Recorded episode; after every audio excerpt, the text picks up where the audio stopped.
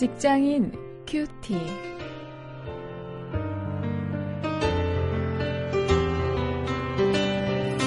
여러분 안녕하십니까? 1월 14일 오늘 창세기 14장 14절부터 24절까지 말씀을 가지고 직장 생활을 주제로 말씀을 묵상하겠습니다. 멋지게 일하는 크리스천 이런 제목입니다.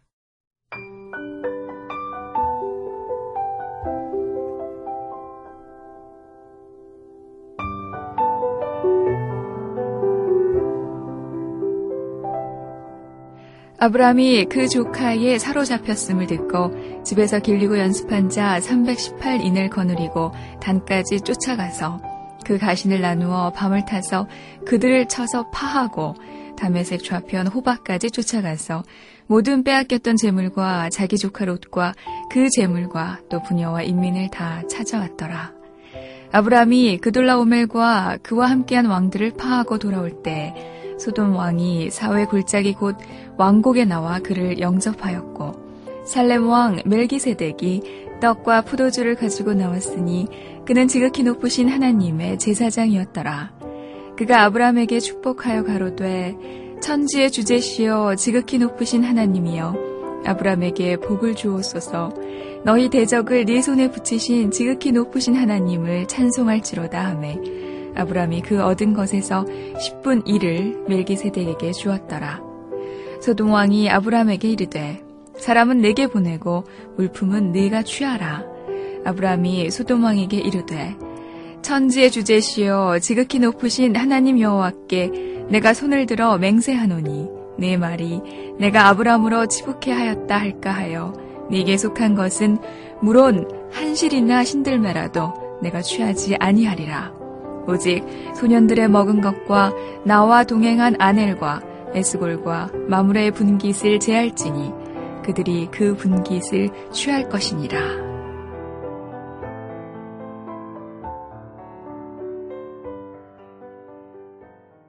여러분 직장 생활 하시면서 남들이 하기 싫어하는 귀찮은 일을 하십니까? 어, 제가 어, 있는 그 이랜드에 어, 한 분은 그 특진을 했습니다. 한 단계 건너뛰어서 진급을 한 분이 있는데요. 그분은 예, 출근을 해서 그 한층 청소를 다 합니다. 아, 그걸 뭐 하루 이틀, 한두 달, 뭐 1, 2년 이렇게 해야 이 그런가 보다 하는데 그걸 계속해서 그렇게 하는 모습을 보고 아, 그분이 그렇게 이 특진을 할 수 있었던 이유가 있구나 하는 생각을 아, 제가 이야기 듣고 하게 되었습니다. 오늘 그런 모습을 아브라함을 통해 확인해 볼 수 있습니다. 남들이 하기 싫어하는 귀찮은 일, 그런 일을 어, 하는 사람의 모습입니다. 오늘 본문 14절부터 16절에 보면 이 조카 롯과 분가했던 그 아브라함이 염려했던 그 위험이 나타나고 있습니다. 현실로 나타났는데요. 당시 가나안 땅의 그 도시 왕국들의 권력 다툼에 이 롯이 연루되었습니다. 그래서 롯과 그의 가족이 모두 잡혀갔습니다. 어, 이때 아브라함이 즉각적인 대응을 했습니다. 아, 자신의 집에서 길린 아, 그 사람들을 모두 데리고 가서 롯과 또 소돔과 고모라 사람들을 되찾아 왔습니다. 아, 이것은 이 사실 이 전쟁에 로, 어, 아브라함이 끼어드는 것이었죠. 자기 조카 롯을 구하기 위해서는 어, 그렇게 전쟁에 끼어드는 것이었습니다. 그래서 자신이 위험에 처하더라도 위기를 당한 조카를 위해서 즉각 대처하는 이 아브라함의 모습을 볼 수 있습니다. 전쟁에 휘말리더라도 아, 내가 해야 할 일은 꼭 하겠다고 하는 아름다운 모습이죠. 정말 멋진 모습이 아닐 수 없습니다. 자, 이렇게 전쟁해서 하나님이 함께 하셔서 큰 승리를 거두었습니다. 아, 그래 이제 돌아오게 되었습니다. 그때 아브라함은 이 네 왕들의 연합군과 맞선 그 전쟁에서 승리했는데 아, 그 승리의 원인이 물론 하나님께 있음을 고백했습니다. 이 살렘 왕 멜기세덱이 맞으러 나왔는데 이 전리품의 11조를 드리는 것을 통해서 우리가 그것을 확인할 수 있습니다. 이 열심히 일해서 얻은 그 모든 실적을 이 하나님께 모두 공을 드리고 이 하나님의 은혜로 돌리는 이런 자세가 정말 바람직한 크리스천 직업인의 모습이 아닐 수 없습니다. 아, 우리도 일하면서 실적은 하나님께 내가 이룬 공은 모두 하나님께 돌린다. 이런 자세를 좀 가지고 일할 수 있으면 좋겠습니다. 또 21절부터 24절에 보면 아브라함의 아주 멋진 모습을 볼 수 있습니다. 한마디로 이야기하면 돈 문제로 인한 구설수는 거부한다는 것입니다. 아브라함은 그 백성들을 되찾은 소돔 왕이 사람은 돌려주고 모든 물건은 아브라함 보고 가지라고 했습니다. 그때 아브라함은 그것을 받지 않았습니다. 아, 돈으로 인해서 구설수에 오르기 싫다는 아, 그런 이유 때문이었습니다. 우리도 이처럼 돈 문제에 있어서 철저하고 분명하게 처리할 때 어, 어떤 구설수에 오르지 않을 수 있습니다.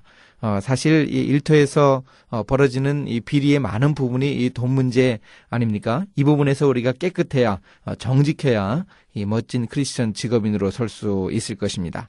아브라함이야말로 정말 멋진 직업인의 모델이 되었습니다. 이런 아브라함의 모습을 우리가 닮아서 우리도 멋지게 일하는 그런 크리스천이 될 수 있기를 바랍니다. 이제 말씀을 가지고 실천거리를 찾아보겠습니다. 오늘 하루 이렇게 아브라함처럼 남들이 귀찮아하는 일을 찾아서 솔선수범하는 그런 훈련을 좀 할 수 있어야겠는데요. 한번 가만히 생각을 해보십시오. 우리 일터에서, 우리 사무실에서 사람들이 가장 하기 싫은데 꼭 해야만 하는 일이 있습니까? 그 일이 어떤 것인가 한번 적어보시죠.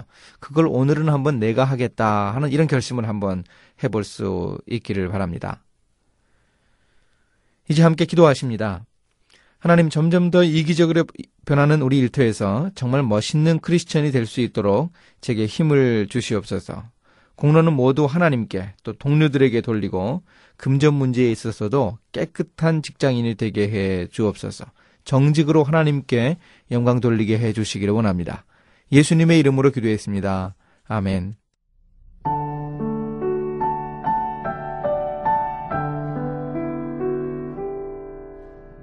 일터에서 동료들의 어려움에 대해 무관심한 사람들이 더러 있죠.